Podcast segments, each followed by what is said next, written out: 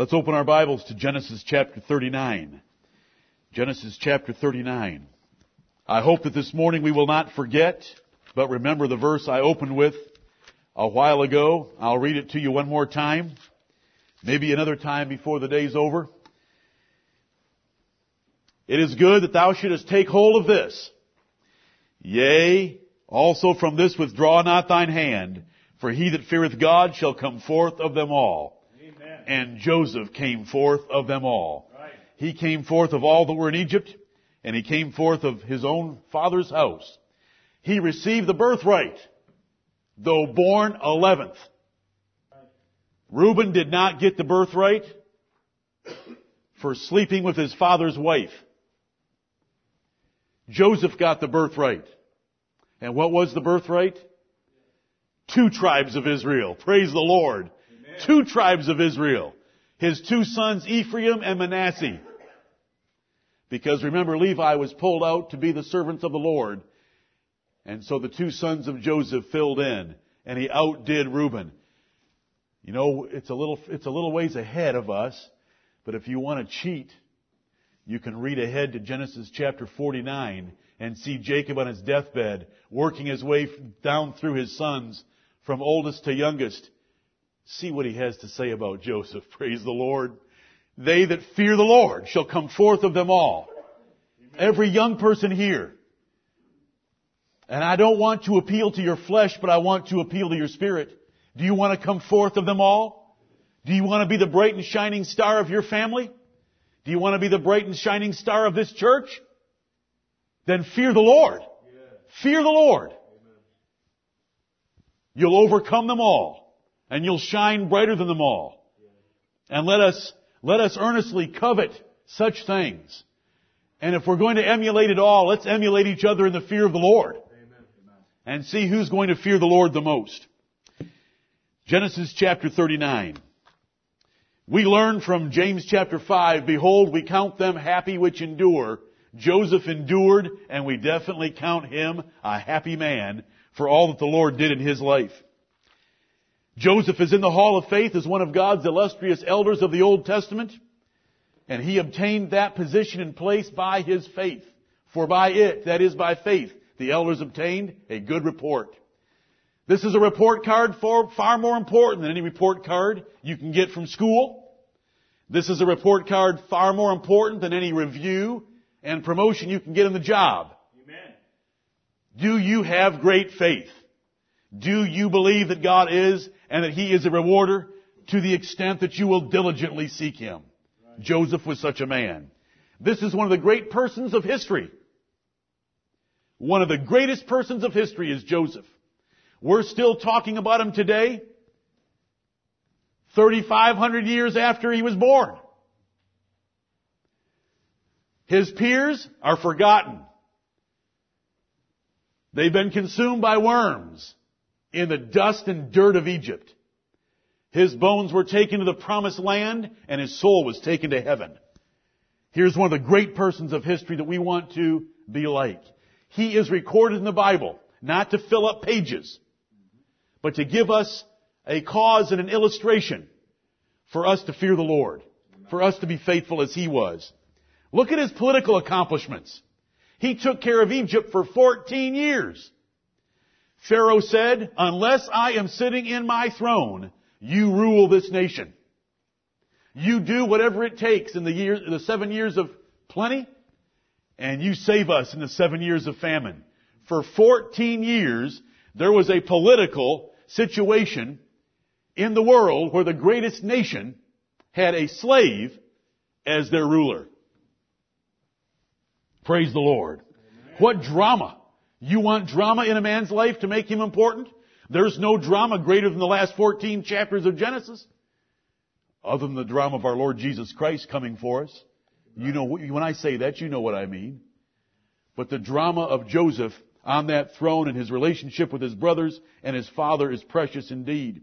And then we look at his character and we see a man that was so consistently honest, faithful, diligent to all that had been entrusted to his care.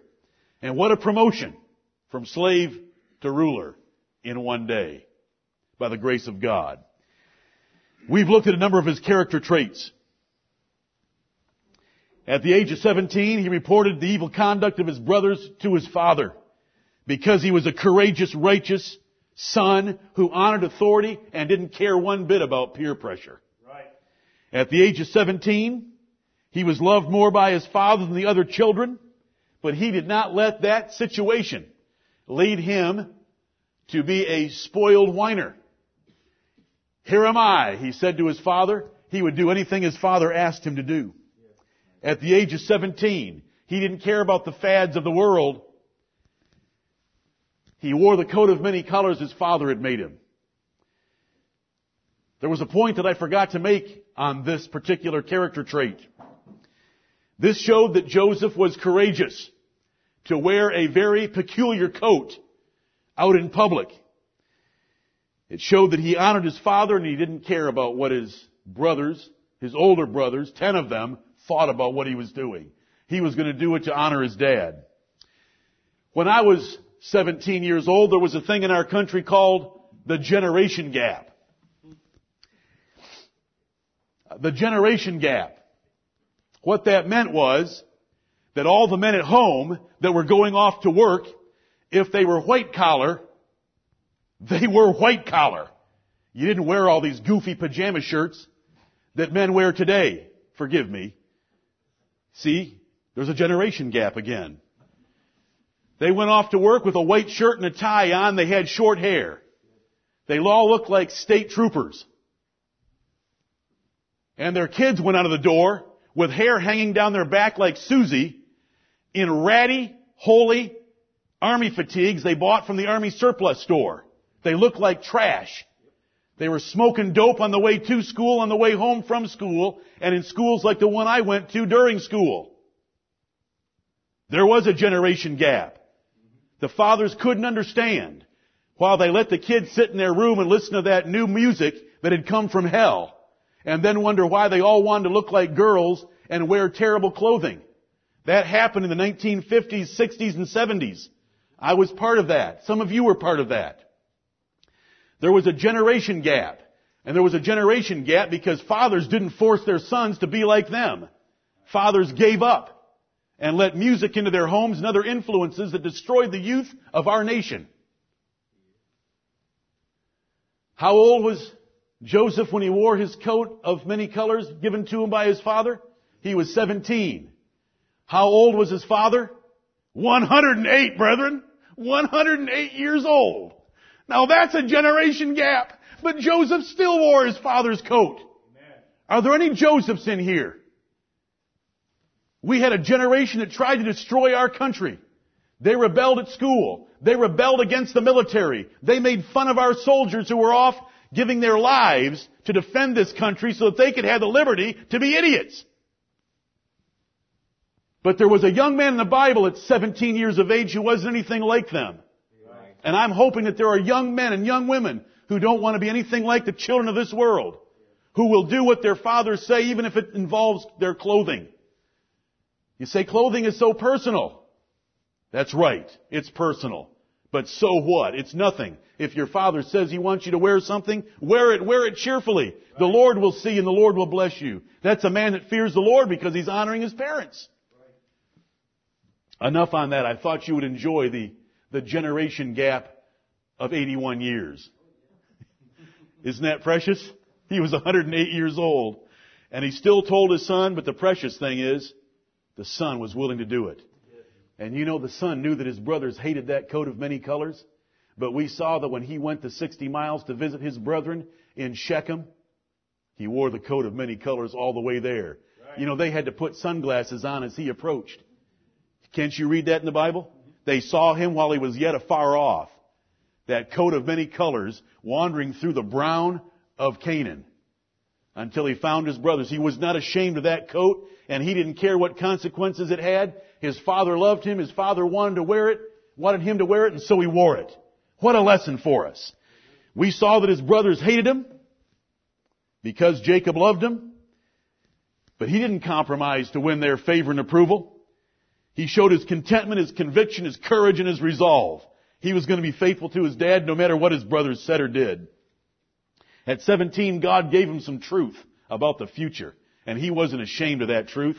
He went out and told his brothers, Brothers, the Lord spoke to me last night. I had a dream. The dream is that you're all going to bow down and worship me. Now he knew that wasn't going to win a whole lot of favors from them, but he said it anyway because he had conviction about the truth of God. None of you young people should be afraid of the God of heaven. Amen. The God of heaven and the Bible are the two most valuable, precious, glorious things in the universe. Why is it that we're ashamed to speak of those two things among your peers? Isn't that incredible? You know what that tells you?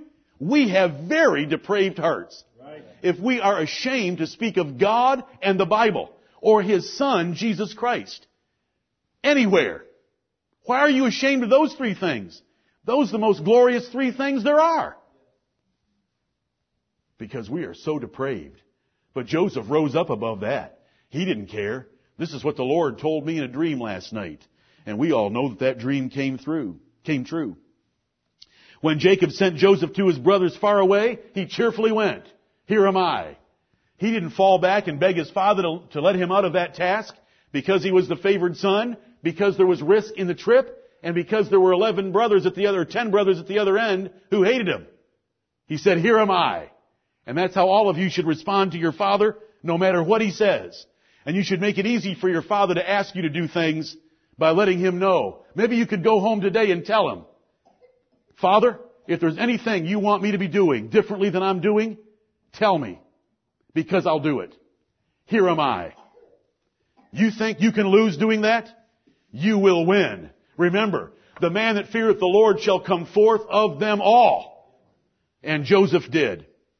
At 17, he fulfilled his mission, even though he had to go 10 miles further to Dothan. I hope you remember. At the age of 20, now that's my guess. Doesn't matter what age, we don't know for sure, but at the age of 20, Joseph served Potiphar very faithfully. We know that he was 30 when he stood before Pharaoh. We know that he was two years left in prison because of a unkind butler. We know that he was 17 when he was taken by his brothers. And so we just make a guess at what he might have been when he was working for Potiphar. But he worked very faithfully. He didn't pine and whine that slavery wasn't fair and that he'd been mistreated and his brothers had thrown him and sold him and bound him and punished him and he was far away and he didn't give up and complain. He worked. And he worked diligently. And he worked faithfully. He'd been purchased. It was an ordinary transaction of that day and he was going to serve his master and serve his master well and he did it. And when you do that, the Lord's going to be with you because the eyes of the Lord are upon the righteous. And Joseph was righteous. Joseph served Potiphar fa- fairly. Potiphar put everything into his hands because he saw that he had the touch of not Midas. There is no such man. The touch of Midas is a fairy tale. He had the touch of Joseph. Right. Potiphar put everything into Joseph's hands because of the touch of Joseph, which was the hand of God upon him. Everything Joseph did prospered. It prospered so much that Potiphar did not want to know anything about his assets, income statement, or anything else. Just feed me every day. Just let me come home from work and have something there on my plate. And I'm going to leave the rest up with you because everything Joseph did prospered. What a wonderful story. We, we, we considered that one last week. There's, there's no such thing as discrimination because Joseph had every reason against him for success. When you're as faithful as Joseph and the Lord blesses your effort, Joseph advanced in spite of his race, his age, his language, his training, his resume, his origin. The Egyptians hated the Hebrews. The Egyptians despised shepherds. He was a young pup. He'd been bought as a slave. None of that mattered. Because he worked faithfully and diligently and the Lord prospered him. And we look, we considered that and how Solomon gave us so many rules about that, and I hope that all of you young men went off to work last week and worked diligently, and you older men, and that we all worked diligently this past week and put our trust in the Lord to bless the effort. Now let's come to Genesis chapter 39 and the last sentence of verse 6. We had worked our way down through the first sentence of verse 6, but there is another sentence in verse 6 which brings us to another character trait of this man, Joseph. Genesis 39, 6, and the last sentence. And Joseph was a goodly person and well favored. What this tells us about Joseph is he was a looker. He was a handsome young man. He was a very good looking young man. Remember his mother. What was her name? Rachel. When Jacob found Rachel, it says that Leah was tender-eyed, but Rachel was beautiful and well favored of the Lord. This is Joseph. He was a goodly person and well favored. It's describing his appearance. He was blessed like David was blessed. He was blessed like Absalom was blessed. To be very good looking men. And the Bible wants us to take note of that in this little ver- sentence that is stuck at the end of verse 6 in our King James Bibles. But let's think about it for a moment. Joseph was extremely handsome and successful, well favored by the Lord in his physical features. He already has all of Potiphar's estate under his control. But notice his humility and service anyway. This man did not alter his behavior because of his success or because of his looks. You know, we have learned in our lives that most people, often, a good looking person is haughty because they think they deserve better treatment because of that. Joseph was not like that. Men of weak character are corrupted by any superior advantage that is given to them. You may have heard the political expression that power corrupts. And absolute power corrupts absolutely. But Joseph had looks, and he had all of Potiphar's estate, and it did not corrupt him. It did not alter his behavior.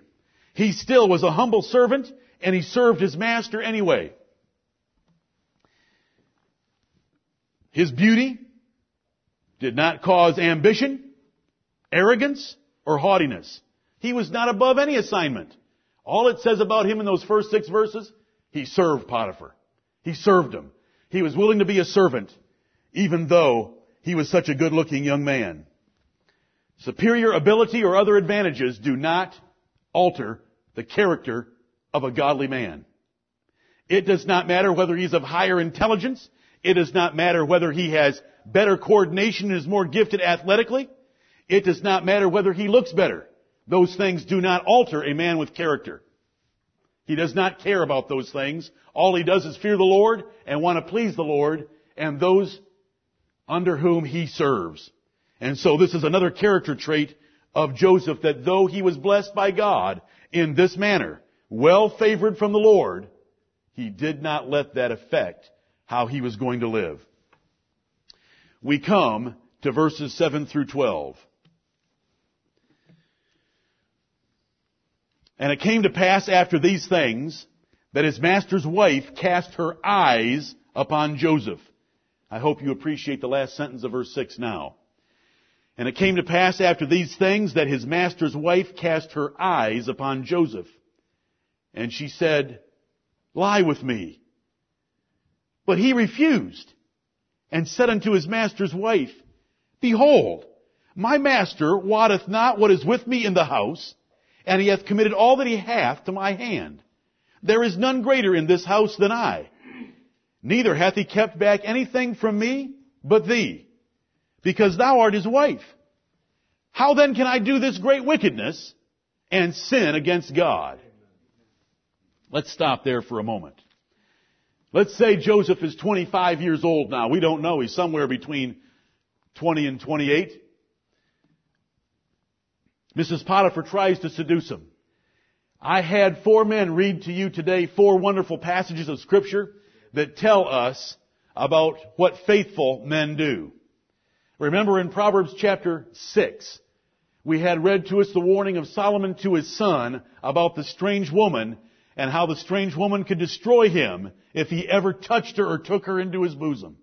In chapter 7, Solomon had a lengthy proverb that we would call a parable describing a young man being seduced by such a strange woman. He doesn't know that it's for his life and it's going to destroy him. Then in Job chapter 31, we had Job, the married man, explaining his integrity before God, that he had made a covenant with his eyes, that he would not think upon a maid. And what a heinous sin adultery would be. And that if he were ever to consider such a thing or lie wait at, lay wait at his neighbor's door, that the Lord should judge him with the same treatment of his own wife. And then we had 1 Thessalonians chapter 4 where the apostle Paul laid out what the will of God is for our lives. This is the will of God, even your sanctification, that ye should abstain from fornication. You want to know what God's will is for your life? It's to abstain from fornication, uncleanness, and all sexual compromise. It's one of the greatest sins that tempt men, but that doesn't mean we can't overcome it by the strength of Jesus Christ, the power of the Holy Spirit, and the warning of God's Word. And we have Joseph right here to encourage us in the task. Solomon gave us rules. Joseph gives us life to those rules by showing us that it can be done. What a young man Joseph was. You want to test your fear of the Lord? Do you want to come forth of them all? Then hate sexual compromise. Don't fantasize. Even in your minds or your hearts. We had read to us, lust not after her beauty in thine heart. That is adultery of the heart. Jesus said it was adultery of the heart. Don't even start in your heart. Don't talk about it with others because that will help break down your inhibitions. Don't do that. Don't look on anything. Stay away from them. Stay away from pornography. Stay away from anything that would tempt you to lust after her in your heart or to compromise sexually. we say that Samson was the strongest man in the Bible. I say Joseph was the strongest man and Samson was one of the weakest. Don't you agree? Though he made it to Hebrews 11, he got in by the skin of his teeth and by the mercy of God, if you know what I mean. We love David. But Joseph was a better man than David in this measure. Amen. You know, the things we read about David, and I do not mean this lightly because you know I love David. I don't think Mrs. Potiphar would have had to ask. In comparison to Joseph. The night that David committed adultery, he had a whole palace full of women. God had made him king of the whole land. God told him, if those women that I gave you weren't enough, I'd have given you any such woman that you wanted as long as you wouldn't touch the wife of another man. Joseph is a great hero for all of us. How far away from home was he? A few hundred miles? A few hundred miles. Had he seen anyone from home in a while? No. He was alone in a foreign land that didn't have all the morality his father had taught him. he was young. Was he full of testosterone? I don't care about what you want to say about being horny. Horny doesn't mean you have to sin. Horny just means you better be putting forth some effort to resist sin in that part of your life. If you relax, you will default to sin as a young man. So you have to take precautions and go out of your way to avoid that sin. Was Joseph at the age of being horny?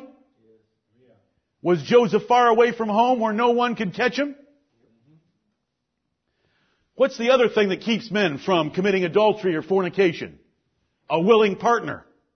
Did he have a willing partner? She was begging him. And what did it what does it say he did? But he refused. Amen. Look at that verse 8. But he refused. Praise the God of heaven. Amen. This is greater than Samson. This is greater than Samson. I don't care what you want to tell me about Samson. Catching 300 foxes is easy. Put me in the woods for a couple of hours. kidding. I'm kidding. Somebody better bring a truck with 300 of them. But you know, we read about Samson and it's nothing, catching foxes. David killing Goliath. So what? Joseph saying, no way. No way. To a woman that wanted to make love to him. Did you hear the strange woman in Proverbs chapter 7? Come, let us take our fill of loves until the morning. There isn't one ounce of love in that woman. You just wait until Mrs. Potiphar has her revenge on Joseph. Hell hath no fury like a woman scorned is a statement of our nation. Don't you ever listen to the word L-O-V-E from anyone other than a God-fearing spouse or someone who is about to become your spouse because they have parental permission from both sides to use that word. You do not have a right to use that word until you have permission from your parents to use that word. Because until then it isn't love, it's lust. Right. Love is based entirely upon God's word and parental approval. It is not love. When that woman said, come, let us, let us take our fill of love until the morning. There was no love in that. There was lust. He did not know that under those sheets was death and hell. Four times in the book of Proverbs we are told that hidden out of the sight of the young man that wanders in there blinded by testosterone and her invitation, death and hell are hiding under her skirt, under the sheet, behind the curtain. Death and hell are hiding. Look what it did to Samson. David suffered the rest of his life. Look what it did to Adam. Look what it did to Judah. Look what it did to Reuben. Don't talk to me about love. Love is not a feeling of lust. Love is the sacrificial desire for another person that you want to help them grow in favor with God and men, and you will do everything in your power to help them live a life pleasing to God and that you will forgive them and overlook all their little faults and never get upset at them. But you will in mercy show kindness to them and bear with them in their troubles. And you will never delight in any iniquity in their life, but only help them to live in the truth. That's love. That's love. Come, let us take our fill of love until the morning. It doesn't even last that long, folks. All men know and all wise women know. That kind of love only lasts a few seconds. Sorry if I'm too plain, but I am pretty discreet in my language. It only lasts a few seconds. A man will say, I love you, I love you for a year to get a girl to let down her guard. And in three seconds, he doesn't love her anymore. And so they have to make up songs Will he still love me tomorrow? Ever heard that one? That comes from that same dissolute generation that we had 40 years ago. Do you know why they need to ask, will he still love me tomorrow? Do we know the answer to that question from the Bible? Oh, Amnon and Tamar. As soon as he had his three seconds of pleasure, he had three years of torment three seconds of pleasure, and then he hated her worse than the love he ever felt toward her because it wasn't love. It was lust, and lust doesn't last as soon as it's had what lust wanted to have. I tell you the truth. His master's wife cast her eyes upon Joseph. What does the Bible tell us that, about sin? It says there are three kinds or three categories of sin in the world. The lust of the flesh, the lust of the eyes, and the pride of life. She was under the influence of the lust of the eyes. She saw one handsome young man in her house. Because verse 6 had already told us about his looks. Would it have been a reward for his ego to have taken down his master's wife? I love I love Joseph. Did he have the lust of the flesh? He was a burning young man. I love Joseph. Do you love him with me? Amen. Do you think she was a dog? Do you think the captain of Pharaoh's guard had married a dog? I don't think so. Did she have the means to go to the tanning bed and get her nails done? So he had the lust of the eye. I mean, I, I gotta, I, isn't that fair? To say that she probably looked pretty good? You know, she had time to work out all the time because Joseph was doing all the work. But you know what? We have a hero. We have a hero. He didn't catch 300 foxes. Who cares about foxes? He denied one fox that said, go to bed with me. Right. And that is a real man. I want you to love Joseph. This is why we're going through Joseph. And I didn't plan today's timing because there's a God in heaven that plans all those things for me. I am nothing. I am too stupid to ever plan anything like that. I have no knowledge of anything going on until it happens.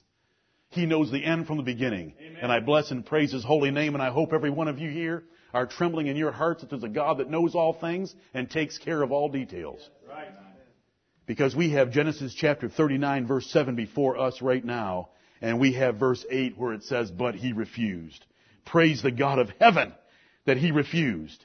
He had a willing partner. He was in a situation far away from home and he was a young man. There was no one he was accountable to. He could have snuck a taste, a taste of pleasure. But he refused.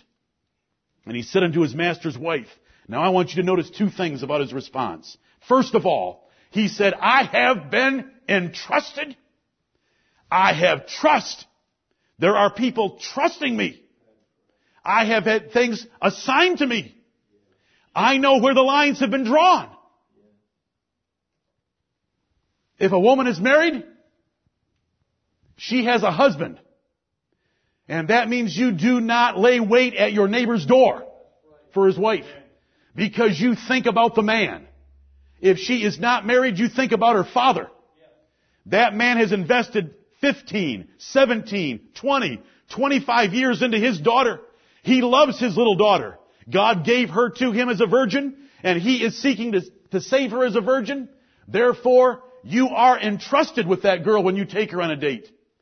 Or any activity. You know how I'm using the word in our church.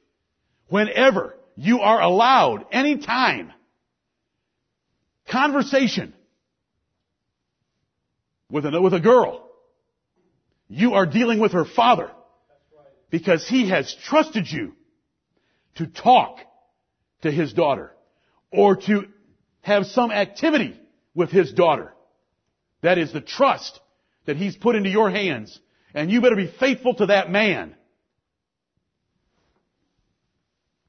Think higher than just the girl. Because what if the girl is willing?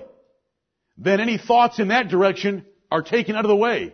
But the father isn't going to be willing, and neither is the husband. So always be thinking about the men involved with any woman. Look at what he said. He said unto his master's wife, Behold, listen to me, woman. My master wotteth not what is with me in the house. And he hath committed all that he hath to my hand. My master does not ask me what I do from eight to five. He does not know what I do from eight to five. But he has given me everything that he owns to take care of. There is none greater in the house than I. Neither hath he kept back anything from me but thee, because thou art his wife. How can I commit this great wickedness? I have a master. Now listen, he's, I have a master on earth first. Not most important. But he's saying this first to her. He argues in the proper order with a woman of this world. I have a master He's your husband. You are his possession, the only possession he has that he hasn't given me. I am a slave that he has promoted. He's put everything into my control. He trusts me with all of his assets. How in the world can I take that degree of trust and turn it against him and take his wife? How could I commit such a great wickedness when a man has been so good to me as to let me talk to his daughter? I hope you know what I mean. If I had more time, I would walk up and down the aisle and look at each of you that this applies to. I'll get you eventually anyway. I'm nothing. All I am is a servant wanting you to be like Joseph. Do you know how much I wish I could go back to 17? Oh, I'd go back before that. Forgive me, but I'd need to go back before 17. If I could go back and be a 10 year old again, a 12 year old again, a 13 year old again. And then I could purpose to be like Joseph. Because I had to go off and participate because my parents didn't have another alternative for me and go to those schools with those dope smoking idiots of my generation that were listening to all that devilish music and it corrupted my soul. Austin, Daniel, Michael, do not let them corrupt you. Be like Joseph from the Bible. I wish I could go back and be your age. since I can't, I have, I have a holy ambition for all of you. Be greater than your pastor. Far greater. In the sight of God and men. The first thing you can do to defeat this sin whenever there's a person is think about the man in their lives and who has trusted you.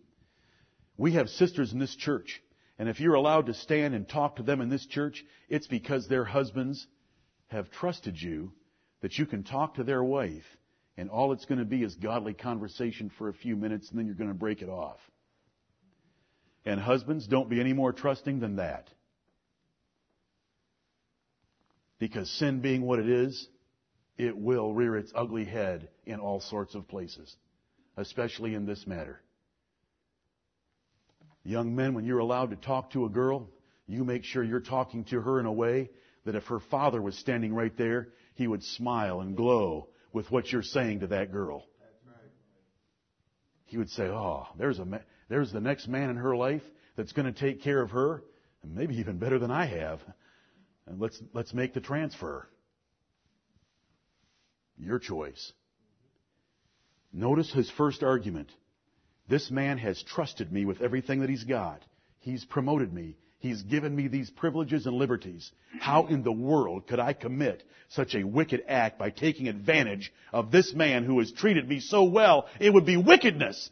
He's given me everything else to deal with. He doesn't ask me to be accountable for my time. He's assigned me his whole estate. One thing he's kept back because you are his wife. There is no way I would do this to Potiphar. Oh, I hope hers. You know what? Her soul should have driveled up like a grape in the sun. But it didn't, did it? Because she was a wicked woman. That rebuke should have crushed her. But she kept hounding him day after day, as we know from the following verses. But then, brethren, he said something else to her, and he was not ashamed of his God. He was 20 some years old, and he was speaking to a pagan woman who was begging him to make love to her. Did he use some cheap excuse of the timid? Well, I don't have time right now. I don't have time right now because I got to finish my tasks. He said, There's a God in heaven, and how could I commit this evil against God? Can you reduce it to that? Why cheat? Why be a sissy? Why back out with some other false excuse? Just say it the way it is. How can I sin against God? God has said, thou shalt not commit adultery. God has said, this is the will of God, even your sanctification, that ye should abstain from fornication. God has said it. Solomon wrote it for the Lord. Job wrote it for the Lord. God has said it. How can I do it and sin against God? This would be a sin against God. We must boil everything in our lives down to either it is sin or it is not sin. And if it's sin, we don't do it. And we tell those who are trying to get us to do it, I can't do it because it's sin. Right. That's the second stage of attack with a wicked woman. The first was, how could we do something so wicked? How could I do something so wicked against a man trusting me? Second, God has said that's a sin. We must constantly talk about these things. We do not hate sin like we should. I am sorry for not doing a better job last evening in communicating that. I have had a miserable night. God hates sin. Amen. He drowned this entire world because of sin. And He will drop men into an everlasting hell because of sin. Into the lake of fire which is the second death. We have a holy God. He is thrice holy. He is of pure eyes and to ever look and approve. He doesn't care about your words. He doesn't care about your feelings. It is sin against God. There's only one person that you can ever go to bed with. And that is the person you have married. And you can only marry someone who fears the Lord and your parents have approved of. And that's it. And that's the only way you'll be happy and have pleasures that last. Right. The pleasures of sin are for a season. And all those who have honest hearts and who have played in that foolish area of life called sin know exactly what I'm saying is true. There's only one way to be happy and it's to do it God's way. God hates sin. He hates fornication. He hates uncleanness. He hates adultery. He hates sexually playing around with someone you don't have a right with because you're violating a man. You're violating either a husband or you're violating a father. And then he hates it because it is wrong. He made those laws about sex and marriage to protect the pleasure of marriage. You cannot add to the pleasure of marriage by following this generation's ideas. Look at their lives. Can't you figure it out? Without even turning to the Bible, can't you figure it out? Their lives are miserable. The ones that play around the most are the most unhappy. And then the Bible tells us it's wrong because he's defending the pleasures of marriage. God knows more about pleasure than you will ever figure out. There's no ten books written on marital or sexual pleasure that can ever come close to the God of heaven. Amen. Just remember, anything you ever see or notice about a woman that gets your mind interested, God made that. Right. God made it. Oh, there's nothing wrong with recognizing that one girl is beautiful and one isn't quite as beautiful and all those things. That isn't sin. It's desiring her in your heart. That's the sin. Coveting her in your heart. Thinking about what you can do to get her without God's ordinary and proper way of having her. God made her. God knows more about than you'll ever read or figure out yourself. You can just spend the rest of your life plumbing its depths to see if you can get up to God's level of knowledge. God is wonderful. Amen. He made it beautiful. He made everything beautiful in its own time and place and season. And the season for marital pleasure is in marriage. Right. Sexual pleasure is in marriage to someone that fears the Lord. A woman that fears the Lord is going to be the best lover by definition if she truly fears the Lord. Because she's going to give herself to you with a heart and soul and full body like no other woman ever could. Right. No other woman ever would. Those selfish little, those selfish women like Mrs. Potiphar can never touch a woman that fears the Lord. If you fear the Lord and your wife fears the Lord, you two together fear the Lord and love the Lord and walk with Him, and have Jesus Christ as your portion in life, you will have the greatest portion, not only in heaven above, but on this planet. Those of us who are old enough know that to the degree we don't have the pleasures in this life that we desire, it's because we are not walking with God as we should. To the degree we compromise that relationship, we lose any relationship down here. Joseph was a great looking guy. But far more than that, Joseph had character of rock, stone. But he refused. And he said, How in the world could I treat my master this way? This is sin against the God of heaven. I don't care about your gods, but I have a God that has commanded me not to do this. This would be sin against God, and he would not do it. Praise the Lord for Joseph. Are there some Josephs in here? Do you really want to show your fear of the Lord and your faithfulness and your greatness? Then rule yourself sexually. Amen. Did you hear the will of God in 1 Thessalonians chapter 4? The will of God is your sanctification. And that isn't some vague, bland, theological word. He explains it for you. That ye should abstain from fornication. Fornication here, fornication here, fornication in your flesh. Fornication of all sorts. Get rid of it all. You want to be a great man in the sight of God? Do you want real courage? You know, the ones that are sneaking around taking a peek at things they shouldn't be looking at, they always live in fear and they're little wimps. Do you want to be a real man? Then live like a real man. We'll give you a real woman and see what you can do. And I say that with all holy respect for women and marriage. But don't you be some little sneaking pervert. Cut all of that out and be a Joseph. Cut all of it out and fear the Lord. Cut all of it out and commit yourself to the Word of God. Be faithful to those that have trusted you to even speak to their wives or their daughters. Be faithful to the God of heaven. May the Lord bless the preaching of His Word.